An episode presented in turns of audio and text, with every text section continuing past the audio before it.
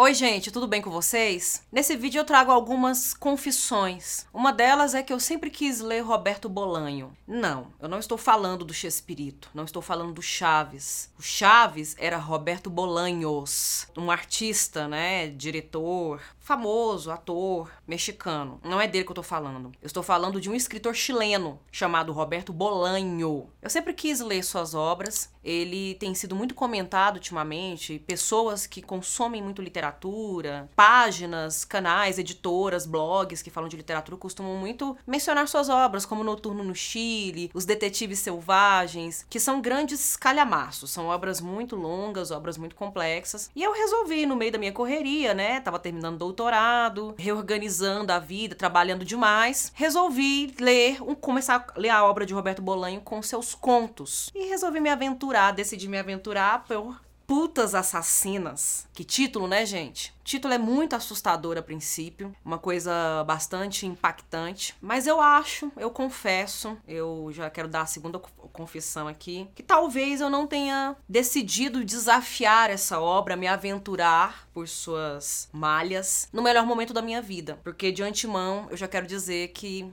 de 2022 não é das obras que eu mais gostei. Mas antes de falar de Putas Assassinas, vamos falar um pouquinho sobre Roberto Bolanho. Roberto Bolanho nasceu em 28 de abril de 1953 era um escritor taurino. E eu fico só me lembrando de um vídeo que eu já fiz aqui pro canal sobre touro na literatura. Deixo o card aqui para vocês, para vocês depois assistirem. É, de como os taurinos que eu listo ali lidam com a literatura e deixam obras muito marcantes. E é o caso do Roberto Bolanho. Não é à toa que o professor brasileiro Alcir Pécora disse que o Roberto Bolanho de fato tinha um sincero amor pela literatura. Ele faleceu no ano de 2000, 2003, mas antes de de falecer, deixou uma obra muito engajada, uma obra muito crítica, uma obra muito atenta à realidade. Há muito de elementos autobiográficos dentro da, das obras dele, né? E aí eu tô falando especificamente de Putas Assassinas, porque é um livro que possui contos. Há vários contos aqui, são 13 contos. Alguns são completamente independentes uns dos outros, outros parecem ter uma ligação. Tem três aqui numa sequência, por exemplo, que parece muito uma trilogia contística, porque o mesmo personagem protagonista vai aparecendo nesses três contos. Então é uma narrativa muito bem amarrada. Aliás, o Bolanho tem uma legião de fãs, não só no Chile, mas na América Latina toda, que está até lá fora, né? Não sei como é que é a recepção da obra dele lá fora. E de fato, né, à medida que a gente vai lendo as obras dele, a gente vê que a linguagem, o estilo, a técnica narrativa é muito envolvente. Prende a leitora, né? Tô falando de mim agora. É, eu fiquei muito envolvida, principalmente com o primeiro conto. O primeiro conto foi uma porrada na minha cara, né? Imediatamente eu já fiquei assim, presa. Ele me pegou pelo colarinho e eu falei, preciso continuar. Os títulos dos contos são O Olho Silva, Gomes Palácio, Últimos Entardeceres na Terra, Dias de 1978, Vagabundo na França e na Bélgica, Prefiguração de La Loucura, Putas Assassinas, que é o mesmo título do livro, O Retorno, Buba, Dentista, Fotos, Carnê de Baile e o Encontro com Henrique Lin. E de fato, o primeiro conto, ele tem um começo incrível, é sensacional. Olha como ele começa. Vejam como são as coisas. Maurício Silva, vulgo olho, sempre tentou escapar da violência, mesmo com o risco de ser considerado covarde. Mas da violência, da verdadeira violência, não se pode escapar. Pelo menos não nós, os nascidos na América Latina na década de 50, os que rondávamos os 20 anos quando morreu Salvador Allende. Então é uma obra que vai falar de ditadura, vai falar das guerras guerras que aconteceram no século XX, vai falar dessa vida peregrina de quem sai da América Latina e vai viver na Europa em busca de melhores condições, de uma vida mais digna, mas ao chegar lá enfrenta ainda marcas da colonização, sofre preconceitos, xenofobia por conta do espírito eurocêntrico que ainda vigora em alguma medida em certas ocasiões, é, mas por outro lado também chega com muita força, é, com muito desejo, né, com muita necessidade de sobreviver. Então todos esses temas, todas essas questões que são estão presentes também em Borges, estão presentes em Vargas Llosa, né? Que eu já fiz um, um vídeo sobre o Vargas Llosa. Politicamente falando, é o contrário do Roberto Bolanho, mas os temas, as questões centrais, em alguma medida coincidem, né? Elas, elas se encontram, elas co convivem, elas se afinizam, né? É típico do latino-americano que sobrevive às duras penas, como diz o, o Gabriel Garcia Marques, né? Em Cem Anos de Solidão. A solidão, a violência violência, a sobrevivência a duras penas é uma marca do latino-americano, né? Ser latino-americano já é de certo modo nascer condenado a lutar pela sobrevivência. Mas essa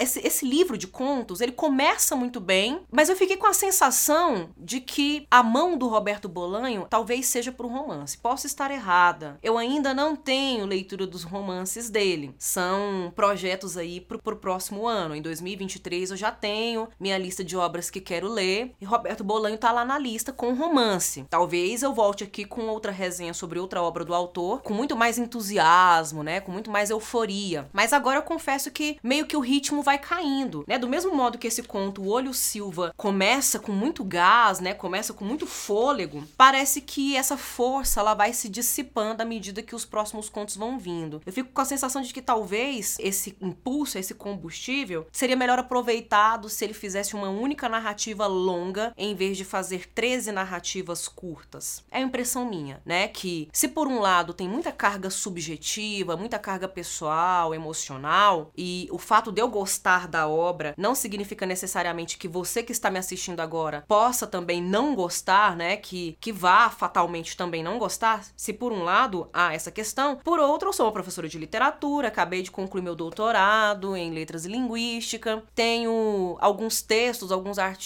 trabalhos publicados na crítica literária, né? Faço crítica literária. Então, algumas ferramentas eu as tenho para poder dizer que em alguma medida parece que a mão perde a, a, o ritmo, a velocidade, essa violência, né, de chegar dando nocaute, como Julio Cortázar propõe lá naquele texto dele alguns aspectos do conto, em que ele diz que o conto vence o leitor por nocaute, porque ele já tem que pegar o leitor logo de cara nas primeiras linhas e não soltar mais, senão é muito fácil desistir da leitura. E isso acontece no primeiro conto em Olho Silva, mas nos outros contos isso meio que vai se dissipando, isso vai se perdendo, vai se fragmentando de um jeito que vai chegando ao final, é, eu fui encarando a narrativa de outra forma. Parece que a princípio eu esperava uma espécie de movimentação e de dinâmica, que em alguma medida talvez tenha sido enganosa, ou eu vá encontrar em outras obras e aqui eu não encontrei. Não que sejam ruins, não é isso. A técnica narrativa do Roberto Bolanho é incrível. Textos muito bem amarrados, até os textos mais introspectivos, né, que ficam ali só na obsessão de um personagem. Tem um conto aqui que o personagem ele descobre que ele era filho de uma ele é filho de uma prostituta, ela já faleceu. É o conto Prefiguração de Lalo, Lalo Cura. Ele era filho de uma prostituta e ela também fazia filmes pornográficos. Ela, ela era atriz de filmes pornográficos. E aí ele ficou obcecado pela imagem da mãe nesse trabalho degradante, né? Nessa, nessas condições, porque ela vivia em condições degradantes. É, e ele começa assistir de forma obsessiva, né? De forma fixa e neurótica, os vídeos que ela fazia, os vídeos, os filmes pornográficos que ela fazia quando ela estava grávida dele, ela estava barriguda,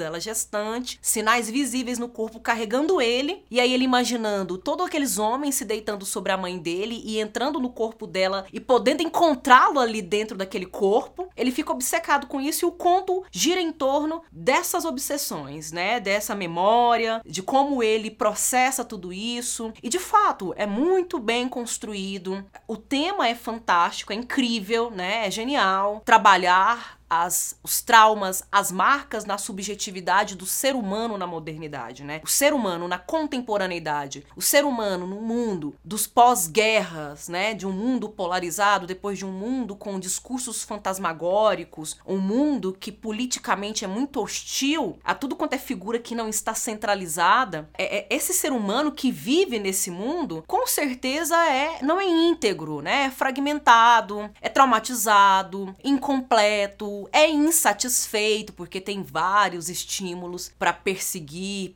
para buscar satisfações, mas nem toda satisfação é satisfeita de fato, né? Me perdoe a redundância, mas nem toda satisfação é de fato realizada, concretizada. É, essa é a condição do ser humano num mundo cheio de estímulos e de ofertas o tempo inteiro. Mas o fio narrativo parece que vai mudando. Eu, eu penso até que é uma estratégia mesmo do escritor, né? É, talvez eu mesmo não estivesse num bom momento, né? Depois de tantas, tantas mudanças, tantos acontecimentos, tantos ciclos encerrados, tantas novidades por vir e eu as aguardando, talvez eu não estivesse num momento mais propício para fruir a obra. E acabei apenas fazendo um estudo, né? A diversão mesmo, aquele prazer, aquela coisa quente que eu costumo sentir com algumas obras aqui, é, eu não senti, né? Nem no sentido mesmo de ser provocada. Tanto que eu demorei um tempo a terminar de ler, fui parando os contos. Embora eu realmente acredite que a violência, a crueza da linguagem são elementos é, devastadores, e mas são também elementos muito atrativos os enredos aqui,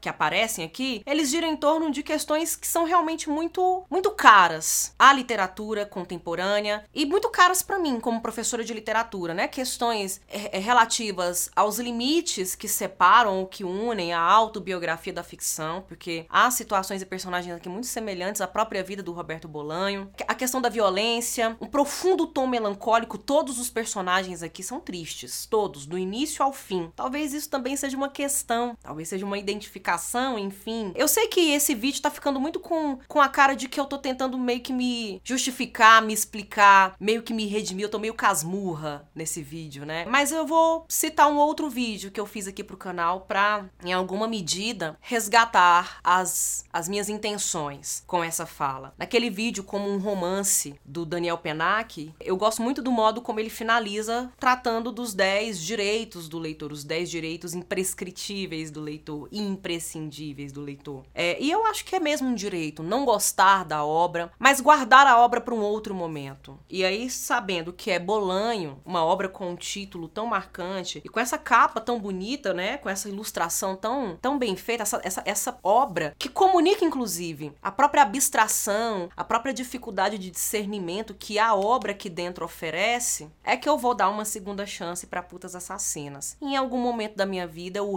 relerei, vou deixar guardado para reler e voltarei para fazer um novo vídeo corroborando o de hoje ou quem sabe desdizendo o de agora. Gostou desse vídeo? Se sim, me fala aí nos comentários, me conta também com qual tipo de obra você já teve esse tipo de experiência, né, de de repente frustrar suas expectativas, né, porque você esperava gostar muito não gostou tanto, ou você não deu tanta moral e de repente descobriu que gostou demais da obra, ou decidiu abandonar a leitura da obra, que isso também é um tipo de coisa que pode acontecer, né? Me conta aí. E aproveite também para indicar esse vídeo para outras pessoas, para poder trocar essas ideias, essas figurinhas. Se você ainda não se inscreveu no canal, inscreva inscreva-se, ative o sininho para receber as novidades, porque toda semana a gente vem aqui com novos vídeos, com novas obras literárias. E agora, graças à rede do Apoia-se, cujos nomes de meus apoiadores do canal de Doceia eu listo aqui na descrição e agradeço aos apoiadores do mês de agosto. Vou ficando por aqui. Obrigada pela atenção. Até a próxima.